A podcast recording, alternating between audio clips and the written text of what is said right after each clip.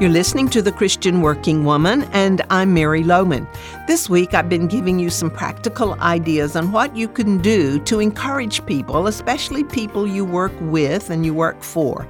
I call it becoming a Barnabas in your workplace because Barnabas means son of encouragement, and it was the name given to Joseph in Acts 4 because he was such an encouraging person. So here are a few more simple things you can do to become a Barnabas where you work.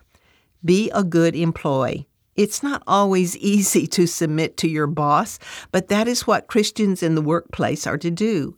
When given instructions, follow them unless they would cause you to betray your integrity. Just being a good employee will be encouraging to your boss, if no one else, but it also sets a good example for others. Take second place. Be willing to be the last in line, to take the worst seat, just to let someone else take credit. That's not easy to do sometimes, but it's that servant attitude that Jesus had, and we're to have it as well, right? Apologize. If you made a mistake, done something you should not have done, said something you should not have said, well, just own up to it as soon as possible and simply apologize.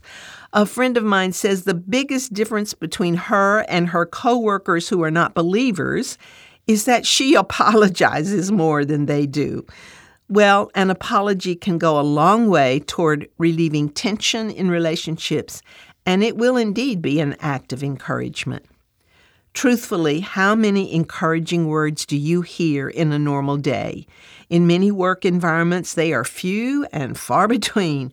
But if you become a Barnabas on your job and with sincerity you offer words of encouragement, you'll become a beacon of light in that world. So you can become a Barnabas, a person who refuses to be discouraged and instead offers words of encouragement to everyone around you.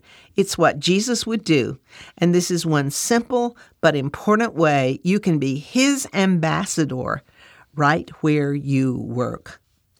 I want to remind you that our next Zoom get together is on Saturday, September 16th. Our special speaker is Sherry Harney, who wrote the book Praying with Eyes Wide Open. It is a great book, and you will love Sherry. To register and find out more information, just visit our website at ChristianWorkingWoman.org. And when you do, you can also register for our Zoom Tuesday Bible study.